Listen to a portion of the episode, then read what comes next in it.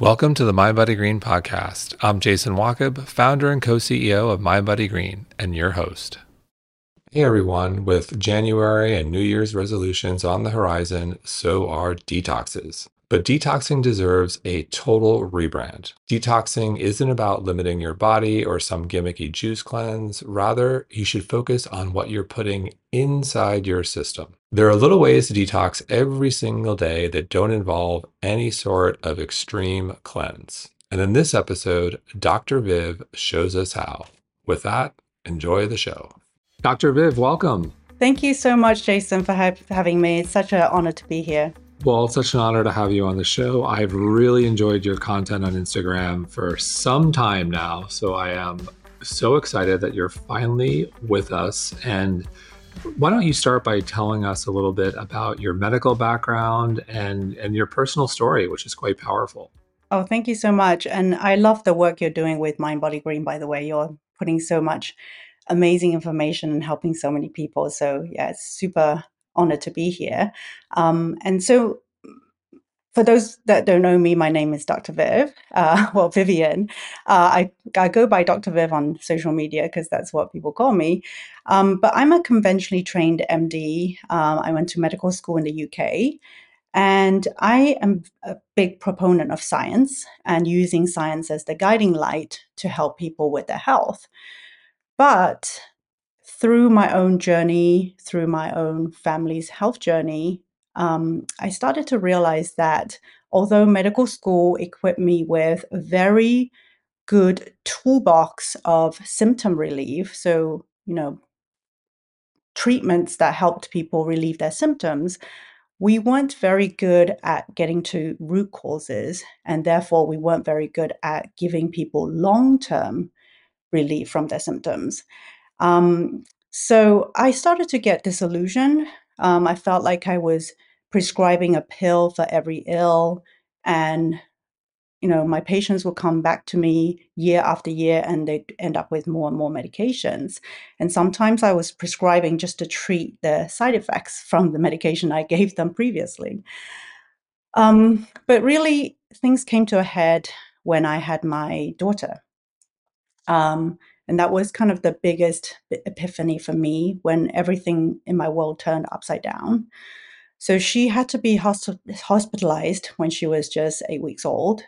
Um, she completely stopped feeding. I was breastfeeding her, and she would latch on and then come off, arch her back in pain and cry. Um, and nobody could figure out what was wrong with her, including me. So she had this team of pediatricians, um, top pediatricians in London looking after her, um, and they couldn't they couldn't figure out what was wrong with her. So we had to put a tube down um, into her stomach to feed her in order to keep her alive. I can still remember that moment, like the struggle on her face when they passed the tube through her nose into her stomach. She her cry. I felt like the biggest failure. I felt like I felt her as a mom, as a doctor, and you know, there she was, the the the one person I wanted to help the most in the world, and I couldn't help. And that really, it was like a switch had turned on in my head. And I suddenly realized there was so much missing from my medical training that I had to now learn. And you know the urgency of that situation was that I had to look for answers to help her. So I did what I knew best, which is to dig back into the literature, the science, the textbooks, and I came across a paper that described her symptoms, published in 1983, um, and related her symptoms to cow's milk protein allergy. Uh, it was this was 14 years ago, so it was not talked about back then. None of her doctors believed me when I presented this to them, but they eventually agreed to let me switch her milk. Um, so we switched her to a hypoallergenic formula called Neocate, and within a week she was better. So that was kind of the first step for me to take to segue into what I do now.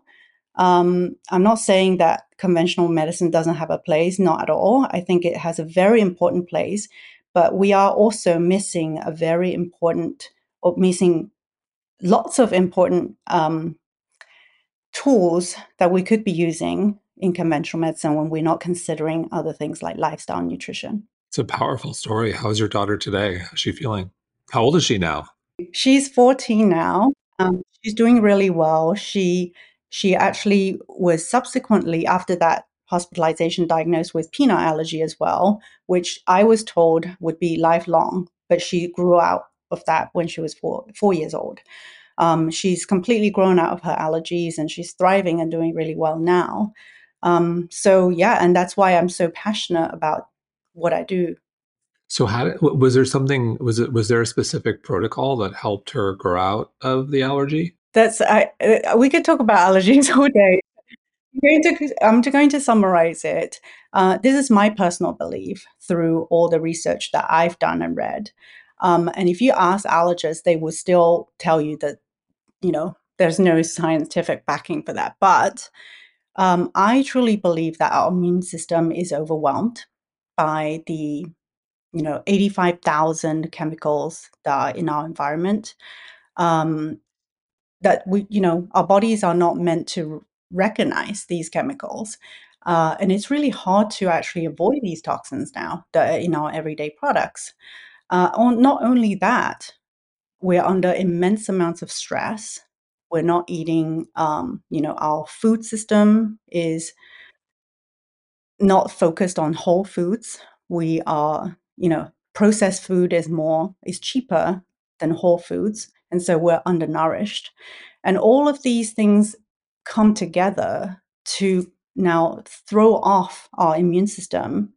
And the immune system is confused and it needs nutrients. And depending on your genetic predisposition, you may it may manifest as allergy or it may manifest as autoimmune disease, which is also an exploding epidemic. Um, and you know it's it's the interplay between our genes our environment and our lifestyle that kind of ultimately culminate into a disease which we is a label but it's just a label. We need to remove that label and look at what's going on underneath of that that's contributed to this label. And so that's what i did with my daughter. I, I kind of looked into why um, why would she develop this really rare form of allergy when I didn't have any allergies myself? And, you know, I came through papers that talked about how mercury can tip your immune system towards the more allergenic arm. I had five amalgam fillings, amalgam of silver fillings um, that are 50% mercury. Um, and also lots of different papers on how phthalates which are common chemicals found in personal care products, uh, household household cleaning products, can also tip the immune system to more, towards a more allergenic arm. And these were things that I was exposed to every single day when I was pregnant with her. And you know, I believe that these things then kind of not trans transform is not the right word, but tipped her immune system towards the more allergenic arm so that when she was exposed to cow's milk protein, um, she started to react to it because she didn't recognize it as food anymore. Her immune system was confused. And so the first thing I did was to clean out our environment. So to reduce the exposure to all these chemicals that could be upsetting her immune system. Um, and then it was, and then we uh, moved to supporting nutrition. So as well as reducing exposure, it's really important to also think about supporting the detox pathways um, because we can't expose, we can't avoid toxin exposure 100% now. Uh, it's impossible, and if we tried, we will be end up really stressed. So, reducing exposure where I can and increasing uh, the support of uh, the detox organs um, adopting lifestyle changes that helped these detox pathways run more smoothly. Um, that's kind of like the big picture of what I did. So, as you mentioned, environmental toxins are everywhere 85,000 or so chemicals, impossible to avoid all of them. What are some of the biggest culprits in terms of toxins that we should try to avoid at all costs? Yeah, so the endocrine disruptors are, are kind of a group of chemicals that have probably the strongest evidence in disrupting our hormones. So that can result in fertility issues, uh, menstrual issues, um, blood sugar dysregulation, and also um, it has an impact on our immune system too. So uh, these include things like BPA, phthalates, um, and also PFAS. So this is a it, there's a lot of information and press coverage on PFAS now. So perfluoroalkyl substances. This is a group of several thousand chemicals that are commonly known as the chemicals you use to uh, make Teflon, so the non-stick pans. They make your pans non-stick. Um, and they are also found in waterproofing things. Um, so those are the endocrine disruptors, probably the biggest group. And then um, I would also include heavy metals as well. And so if I'm in my home right now, uh, and I'm going to do do an inventory in my kitchen, in my bathroom. What what are some of the most common items? You know, you mentioned the nonstick pan. Where where else should I look to ensure no BPA, no PFAS, to, to make sure I'm set up, set up for success? Yeah, I love that question. Um, so I would look at what you're intaking the most, what you're coming into, uh, what you're being exposed to the most, right? And that's our air and water. That's air and water. So, um, you know, in your air, what what are you putting into your air that could be releasing endocrine disruptors in, and therefore you're breathing it in? So, um, air fresheners this time of year, very common, right? Um, people want their homes to smell like apple spice or whatever it is that um, they spray. But these air fresheners are very common common sources of endocrine disruptors like phthalates. Um, so f- that would be the first thing to go. Um, and then candles. I know people are going to hate me for saying this. and I personally love candles too, but that can also be a source of carcinogens like benzene, toluene, um, formaldehyde, and also phthalates. Um, so look for better products. When you know, I love candles too, and if you're using it for ambience, you can look for flameless ones, or you can look for soy, um, beeswax. Those are better. And um, when it comes to fragrance, so fragranced products are very commonly laced with phthalates because phthalates fixes the scent to the product. And so if you have a shower and then five hours later you're still smelling like your shampoo or your conditioner, there's probably phthalates in that that's making that scent stick. So um, that's where I'm going next, which is personal care products, because um, I think women we we are marketed to use a ton of personal care products and i really don't feel like we need that many to start off with but a lot of them like perfumes again are full of endocrine disruptors. So um, really kind of and I, I don't mean go out there and throw everything you have in your bathroom in the trash not at all. I would start with something that covers a big surface area first. So you know for example your body products um, or something that's in an area that you use that is um, the skin is very thin and it's very easy to absorb. So around the eye area or in the intimate area in, in you know the private parts. Um, so yeah, those are probably the first places I would go to. So essentially, for personal care products, look for clean labels. Go to brands you trust. Look for clean labels. Yes, and you guys actually do a really good job. I love your um, clean uh, beauty shares um, because it is a minefield trying to vet personal care products right? Um, you there's a lot of nuance in ingredients and so you really need someone who knows what they're doing to vet these products. So thank you for doing that for well, well, well, thank you. We take a lot of pride and i'll give a, a shout out to our incredible beauty director alex engler who also has a show if you really want to go deep on beauty clean beauty school that i encourage everyone to listen to. Yes i listen that show. So I love it. And so she, is phenomenal. Um, and, look, uh, like you said, there, there, are, there are a couple ways to think about this. One is limiting exposure to these environmental toxins and, and understanding that you just can't eliminate it completely. It's impossible. 85,000 chemicals, can't do it. But you can you can minimize some of the bigger ones. And then there's the detoxification piece supporting our detox pathways. Can, can you you talk a lot about detoxes? So how would how would you describe at the highest level your view on detoxification compared to everyone else? The detox industry is $50 billion. $50 billion. And the weight loss industry is $200 billion. And what do these two industries have in common? They both provide or sell these products that offer um, the promised land of quick fixes, which are very attractive, but they don't deliver long term results, unfortunately. And that's why people keep going back and trying detox after detox. You know, they try one, they try one next year, or maybe they try three times a year. And the same goes for weight loss, right? We know that most weight loss products or diets on the market don't work, and yet people keep going back to them because, you know, they are marketed as quick fixes. But here's the thing, right?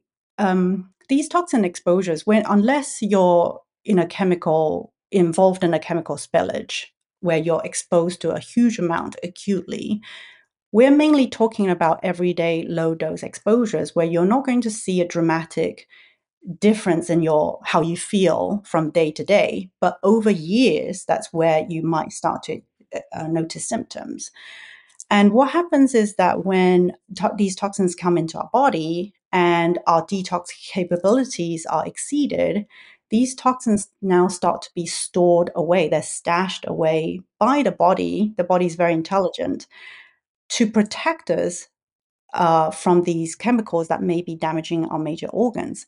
So the common places they go to is fat, um, and studies have shown that when people lose weight rapidly, their blood levels of toxins like pesticides go up. And that then can dampen their metabolism. And that's why weight loss often stalls because these chemicals are now coming in and altering your metabolism, making weight loss even harder. So, if you want to lose weight, you actually need to support your detox organs and eliminate those release toxins. But more more than that if you think about the fact that the body's now snatching away these toxins on a daily basis so they're in storage you can't expect to you know use a product that promises you to detox over seven days and expect your body to be you know clean and 100% toxic free. That's just not the case. So you know if you go out grocery shopping and you come home with a lot of shopping uh, a lot of groceries um, you're putting it into your fridge. Now, your fridge is full, you're going to put it in the freezer, and that's what the body does with the toxins, it stores it away. You can't expect to take all the food out of freezer and eat it right away, right? That's just not going to happen. It takes time, and the body needs time. The body needs you to nourish it in order to detox effectively. And so I actually liken our detox pathways or how we detox to a marble run.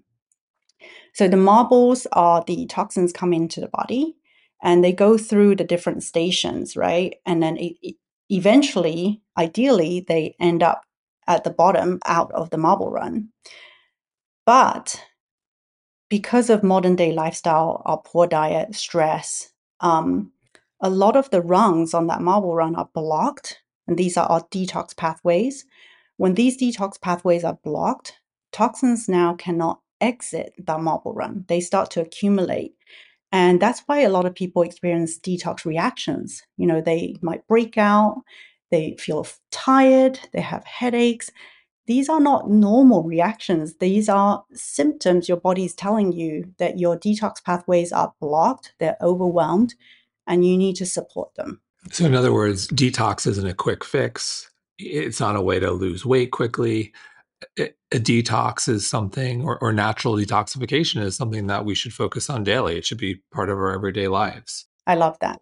And so, how do we, you know, if we think about lifestyle nutrition, what are some of the things we can do to support our natural detoxification process every day? Yeah. And what I'm going to say is is probably going to, you know, most people will be like, oh, that's that's too easy. It won't work. But I can tell you through ha- having helped thousands of people, it does work. And you don't need to spend lots and lots of mon- money on these detox protocols. You can actually start by doing these low hanging fruits. So the first thing is you got to poop, right? So I, I know like doctors love talking about poop, right? You probably get a lot of it, but um, poop is so such an important exit um, pathway for these toxins. Um, and actually, when your liver has done its job of neutralizing or breaking down toxins that you encounter, these toxins are sent to the gut to be eliminated. Now, if you're not pooping, these toxins are reabsorbed into, back into the body. So you're not actually detoxing at all. And this is the mistake I see people make over and over again when they want to detox come January. Lots of people will be rushing out to buy liver detoxes or whatever you know supplements are marketed um, for detox. A lot of them target the liver, but it doesn't it's not supporting the exit pathway which is the gut right and if you're constipated or if you have an unhealthy balance of bacteria that is um, actually sabotaging that exit of toxins, then you're reabsorbing toxins and you're not actually detoxifying um, your body at all. So you got to poop, got to poop every day. Poop once or twice a day.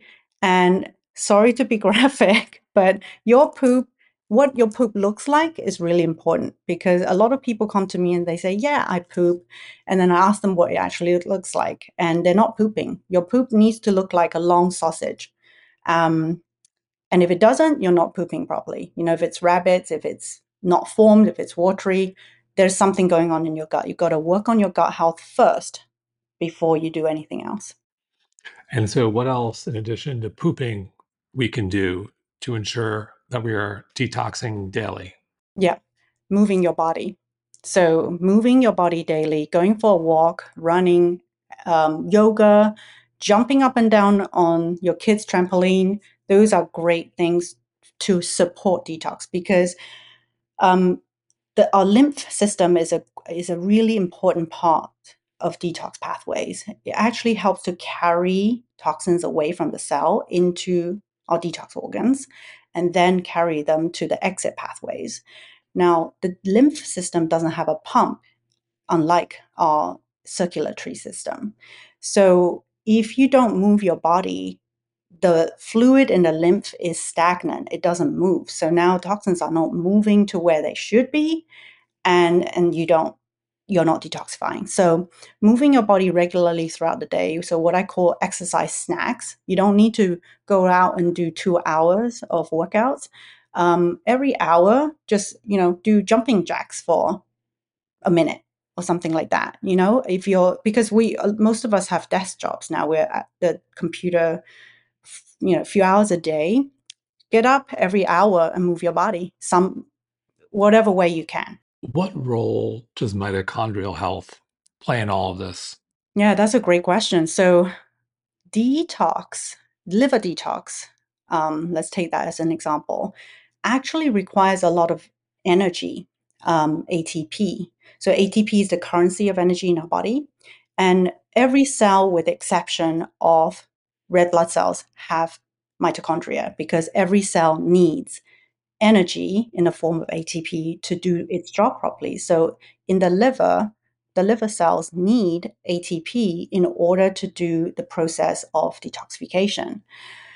And one of the ways toxins sabotage our detox pathways and cause symptoms is by damaging the mitochondria.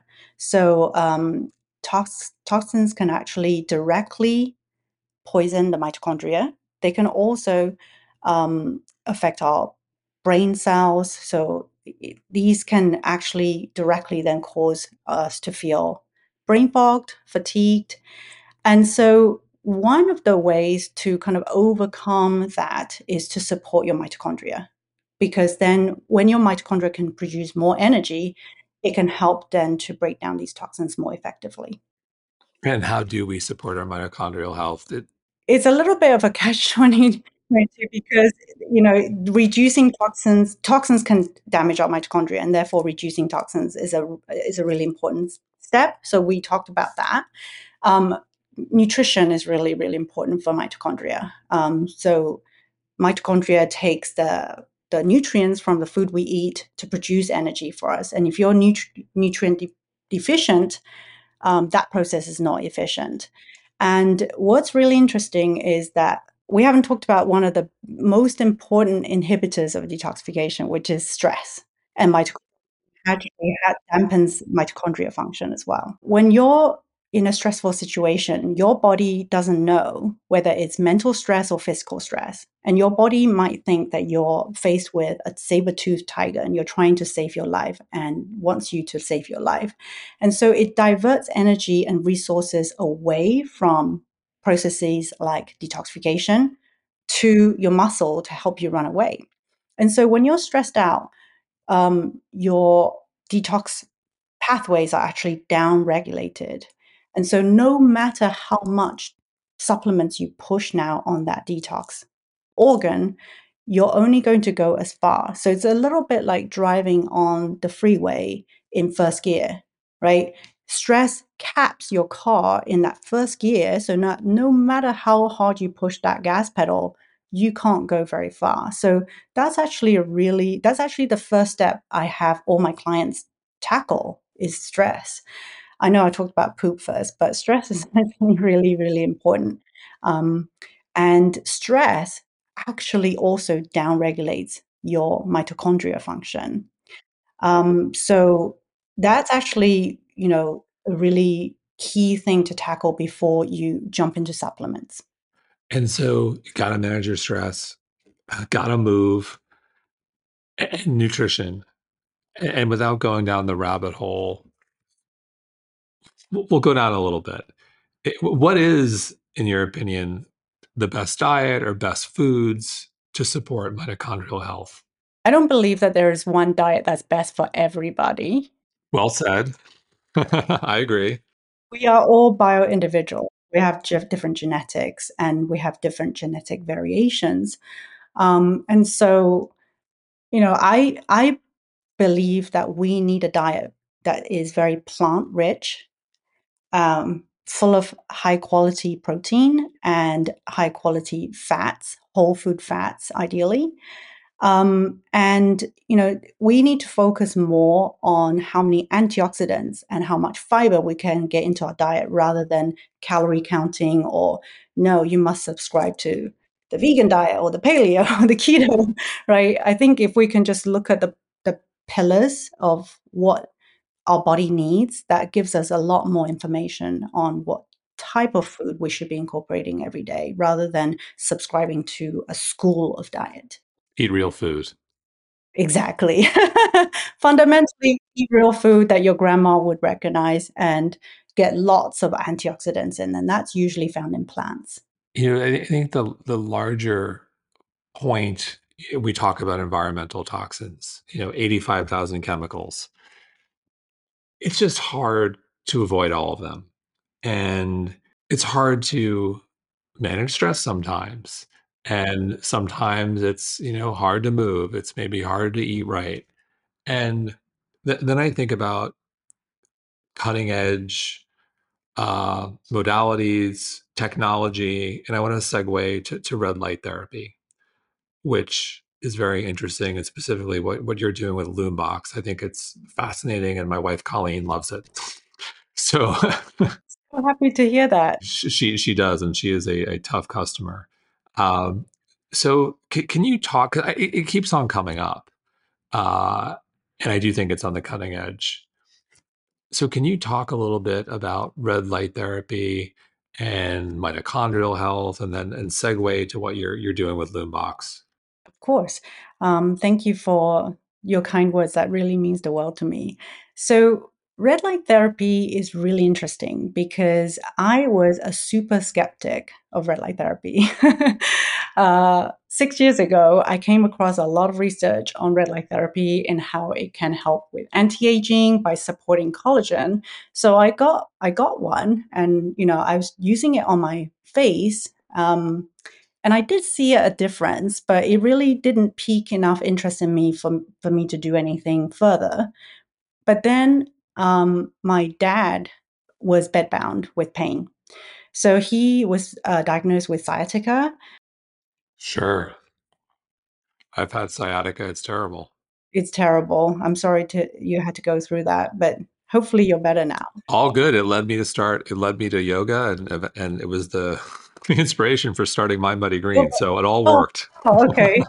wow, that's amazing. Yeah, silver lining, right? Um, so anyway, he he was bedbound for three weeks. He was put on maximum anti-epileptic medication to manage the pain, pain relief, and nothing worked. So I, I flew home. Um, I now live in California, but my parents are still back in the UK. So I flew home and I brought the red light therapy machine with me because I thought, well, I have read about pain relief and inflammation. So let me see if it works it can't hurt, right? So I I had him try it, and after a week, he was up walking, and after three weeks, he was back to normal.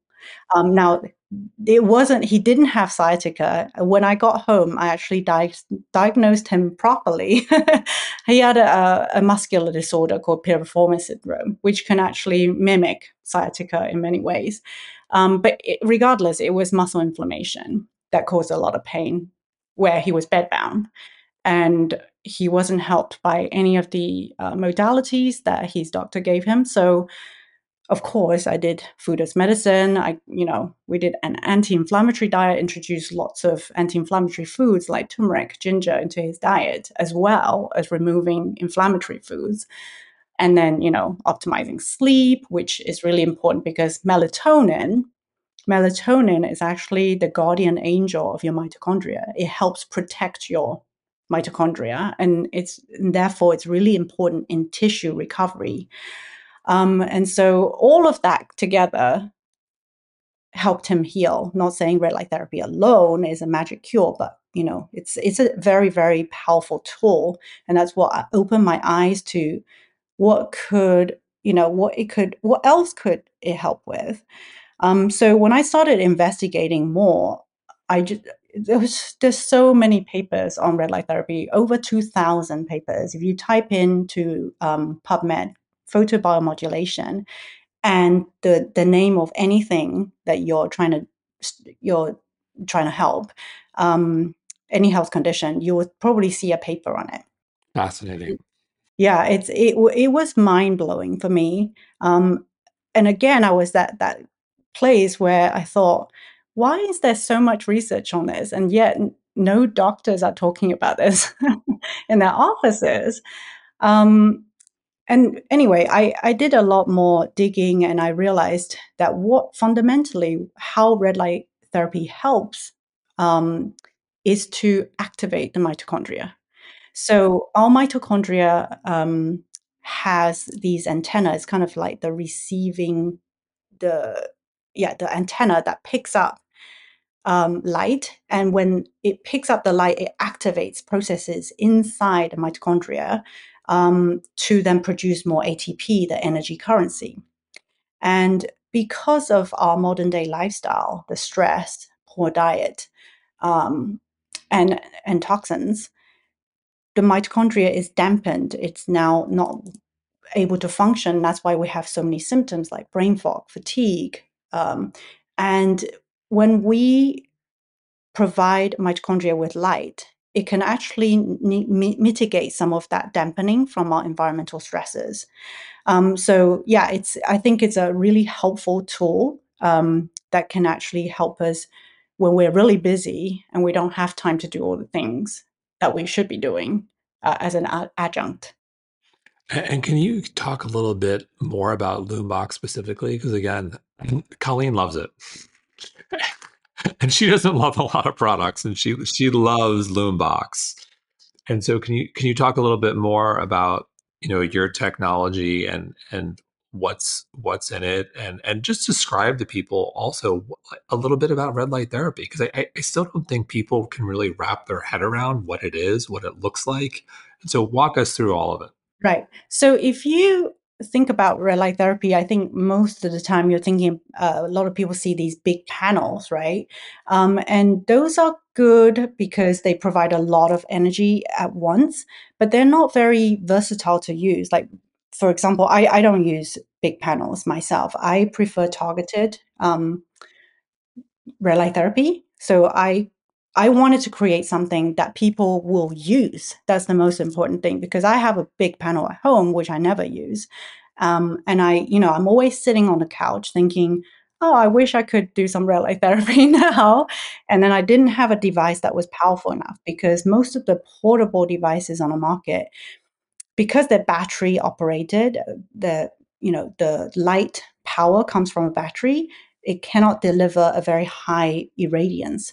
And a high irradiance means that you get more tissue penetration, so more light will reach deeper into your tissue. Um, so, for example, in a joint, that will be more helpful. And it also means that you can use it for less time to get the same benefit. And that's always a win, right? When we're busy.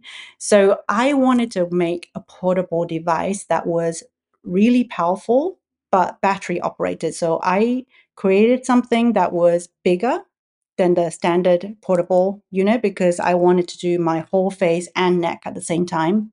I don't have time to, you know, sit there and do my face first and then neck.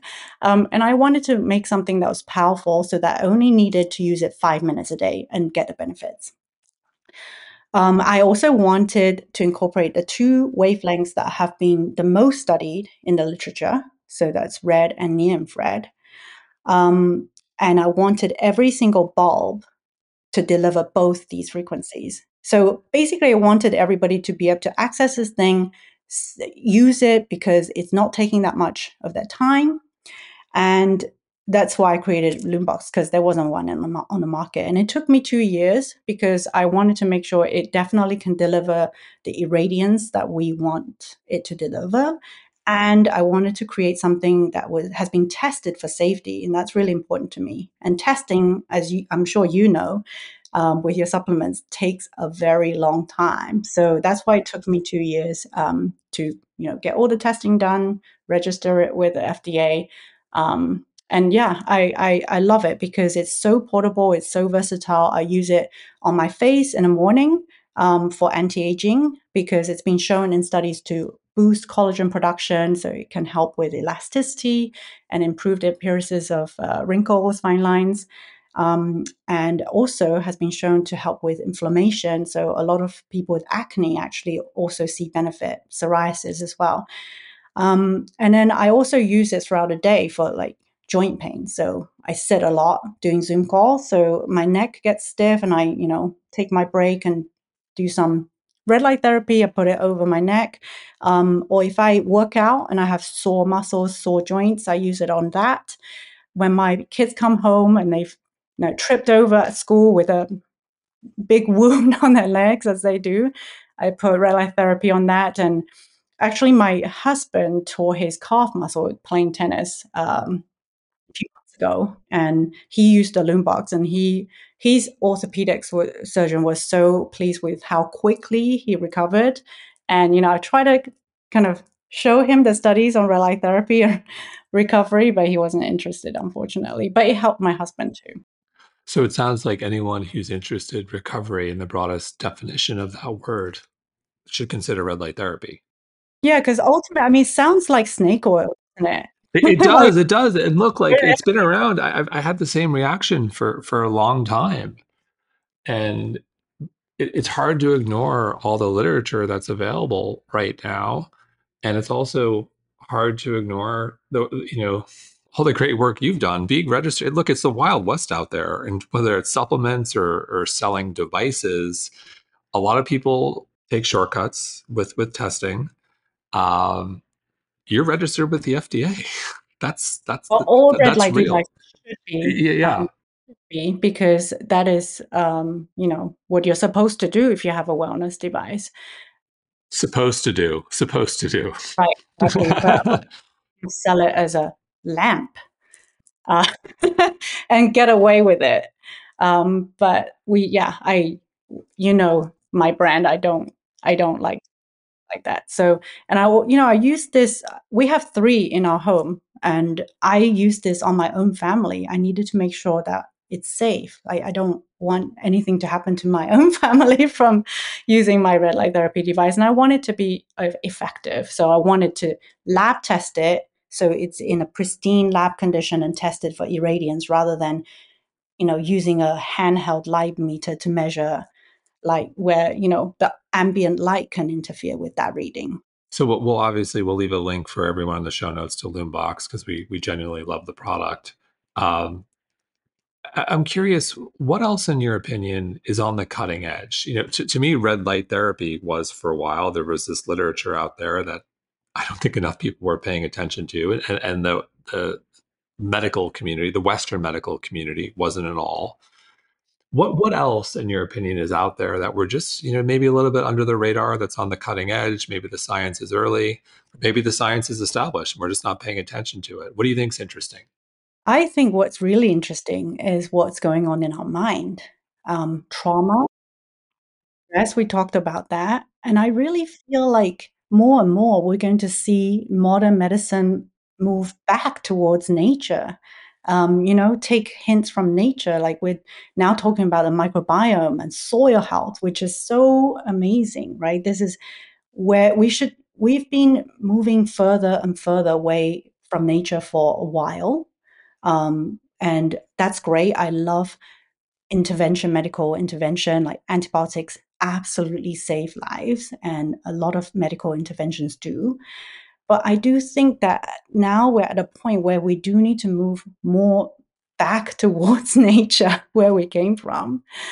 Um, and so, you know, balancing the nervous system, I think, is huge. And, you know, there's so many different devices now in the market to help us do that because I personally believe that unless our nervous system is in that balanced state, where we're spending most of the time in a calm parasympathetic dominant state, no matter what you do, no matter what expensive supplement you throw at the body, the body cannot heal. You know, it's it's a great point. I think of sleep, for example. So many people struggle with sleep, and there are there are tons of sleep aids. There's great technology. There are great routines. All these things you can do to, to try to set yourself up for a good night of sleep. But good sleep starts in the morning. And there is significant research that suggests one of the best things you can do for sleep is to get sunlight in the morning. Yes. Coming yes. back to nature, pretty simple. Get sunlight first thing in the morning. It's critical. Absolutely. And, you know, rebalancing the nervous system again, because most people can, a lot of people can't sleep because they have a very high cortisol level at night still, when cortisol should be low, right? And if cortisol is high because you're stressed out, then that actually inhibits melatonin production and release. And if you don't have melatonin, then of course you can't sleep. And if you sleep, the quality of sleep is not there. You can't get that deep sleep, which is restorative. That's when your brain actually detoxifies. And that's when your liver can really work. And that's when melatonin comes out and support and repair your mitochondria so that the next day your mitochondria can work at its optimal function for you. Yeah. So I, I think going, you know, as a as a very science um, backed, science based person, I think nature has a lot of fascinating science that if we just stopped and watched, we will learn a lot. Um, you know, when I first qualified as an MD, uh, gosh, I'm going to show my age now, but more than 20 years ago, um, I I was mocked for talking about meditation. oh, you're uh, like you, you tree hugger. They told me they called me, and um, you know now there's a lot of research on meditation and how it can actually improve uh, brain health and is yeah i think we're going to see a lot more of that come back in and it's the i think the most important thing to remember is that your body innately knows um, what it needs to do to heal. Um, the body has a, is very intelligent but we need to provide the nutrients it needs a lifestyle it needs in order to do the functions that it wants to do to, to help us heal. And a lot of the time we're standing in, in its way with you know the stress and and I'm I'm not saying it's easy it is definitely not easy and I I get it like I'm stressed a lot of the time but I think it just being aware and catching yourself right and saying I've had a really long day I haven't moved my body at all let me just you know quickly do 10 minutes of yoga like just doing what you can um, and then incorporating some kind of stress stress reduction into your routine um, would be really really beneficial. And for you, is that meditation or yoga? I actually really love breath work. And, you know, uh, we talked about mitochondria earlier. Um, I'm doing this breath work. Do you know Wim Hof? Of course. He's a little, he's a little, he's been on the show. He, he's a little too intense for me personally, but he is uh, an, an inspiring person. Yeah, definitely.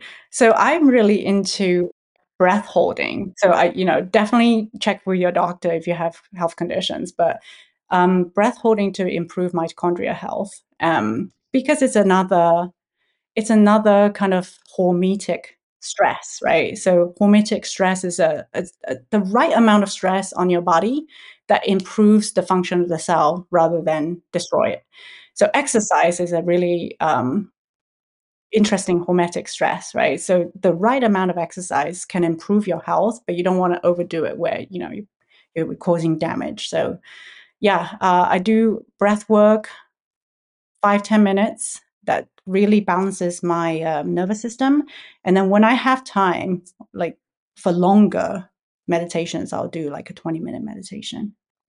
Yeah, I'm more of the inhale for two, exhale for for four in terms of breath work and I'll try to do five to 10 minutes of uh, Vedic meditation or, or TM um, daily if I can. Yeah, I really want to try that. So you mentioned hormetic stressors. Um, do you have a point of view on the, a lot of a lot of people are excited about hot cold therapy, whether that's the cold plunges or the cold showers uh, or saunas. Do you have a point of view? Oh, yes. Um, I love I mean, there's a lot of evidence behind sauna therapy. I personally haven't delved too deep into cold plunges yet. Um, but yeah, it isn't that's another hormetic stress, right? But there is a lot of research on sauna therapy now where if you're raising your core body temperature, you're actually triggering uh, lots of cascades of physiological biological processes in your body for example boosting bdnf uh, which is a um, a chemical that can enhance brain health, but also things like serotonin, uh, can, endorph- sorry, endorphins can be released that makes you feel good. Um, there's lots of studies uh, showing it's it can help with cardiorespiratory systems. So I'm a big fan of sauna therapy. It's funny, all the studies are out of Finland. They have the monopoly on on sauna studies. And yeah, you know that that one I, I think is very interesting, and there is a lot of supporting research and cold therapy too is quite interesting. That that one I am not a fan of the cold, but the the combination of both is very powerful in terms of the hormetic stressor. Yeah, I really love the combination of cold and actually um, I really love alternating Lumebox with cold. Um, if you I have an acute something acute, um, I actually do Lumebox 10 minutes, and then I put an ice pack on the area right away, uh, and alternate that because I feel like the alternation is is almost kind of like a synergistic effect. That's actually very interesting too, because look, the, the problem, the saunas are great, but they're not accessible. They're expensive. Eh, you know, if you can afford one or have the space to put in your home, it's amazing. Or maybe you have access through a, gym or YMCA, uh, but but they're not accessible. And so, with cold, at least, cold plunges are expensive. you may not have the space to put in your home, but you could do a cold shower, which is kind of painful, but you you can do it. So you can kind of hack it or or fill up your tub. You you can hack it, but it's hard to hack the hot piece because a hot shower will burn you. But it's interesting, Lumebox, Lumebox can be a little bit of a hack. Right. It definitely is, and I think it's yeah, like you said, it's about what you can incorporate, right? Um, just making what works for you at the place you're at because we're all at different places. Um, but you know, if you can't afford a sauna, exercise is great. Um, exercise is free, right? And I know time is an investment. You need to invest time in exercise, but going out for a run that will get your um, sweat sweating and get your core body temperature up as well. Um, and that is a great way to actually get the lymph flowing. And we know studies have shown that sweat, no matter how you sweat, contains contaminants like heavy metals, PCB. So you are sweating out toxins no matter how you sweat. So if you can't do sauna, exercise. Do any form of exercise, whatever brings you joy.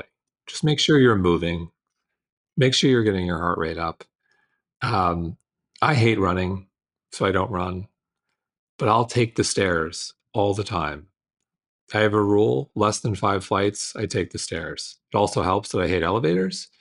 Um, and once a week, we live in a, a condo building here. There's 20, 23 floors. Once a week, I'll go to the top and back. Oh, wow. But, wow. but here's the thing it's hard. And I was very sore the first time I did it. But you know what's interesting? It took me five minutes and I wasn't running. I was just walking at a fast pace. So if you think about time, if it took me five minutes to get to the top, that's not a lot of time. No, that's not a lot of time at all. And you've just given yourself a very great dose of hormetic stress to then boost the mitochondria. Yeah. And so, you know, I, I think one in terms of overall theme, I, I think what we've talked about today to to some degree is a lot of this stuff is, you know, back to the basics. If you think about eating eating real food, make sure make sure you move, try to eliminate exposure to toxins, make sure you poop, make sure the poop looks good, pull out that Bristol that Bristol chart, make sure you're getting that that right shape. Um, and I think combined with some of the cutting edge technology, red light therapy, um, hot cold hot cold is a throwback. That's that's that's easy. A lot of this stuff, I, I I'm excited where the space is going. I think it's we're combining a lot of cutting edge technology with ancient practices, if you will, a lot of common sense. Right, exactly. I think that that's exactly why why I'm so excited too, because you know, I, I really want to encourage everybody to move away from thinking that your body needs a load of expensive supplements or protocols, right? Because your body, in, you know, if we go back to the ancient wisdom and trust in our bodies and then just implement these pillars that you just talked about, which mostly are free, um, you can really go very far. And that's what I teach all the time. And, you know, I have a course that actually um, sets down all the you know the the pillars the lifestyle pillars the food and that's where you start and then if we want to add supplements you can and they should be targeted um, but only once you've opened up your detox pathways do you uh, add in the supplements agreed agreed by the way i do love your supplement oh, our daily detox daily detox i really love it um,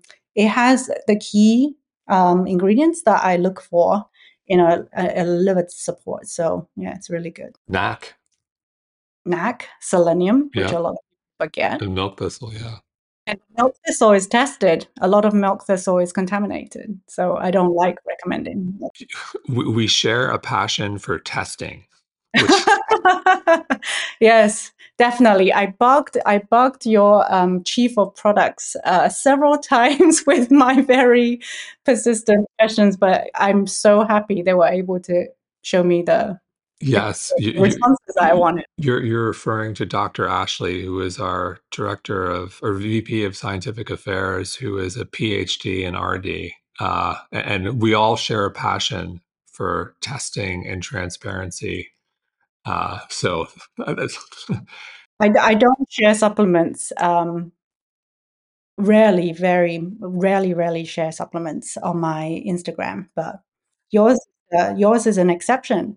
well, th- thank you. That means a lot. I, have been following you for quite some time on Instagram, so I, I know you have real standards. And And, and look, like even though I love supplements, it all starts with food. It all starts with nutrition. You shouldn't, you, you can't supplement your way out of a bad diet.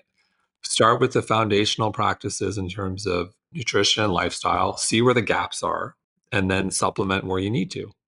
But for some people, if you don't have a deficiency or you don't have a gap, you don't need a supplement for that. And then for others, if you you, you, you need a supplement, take the supplement if you have a gap. But it all starts with the foundation.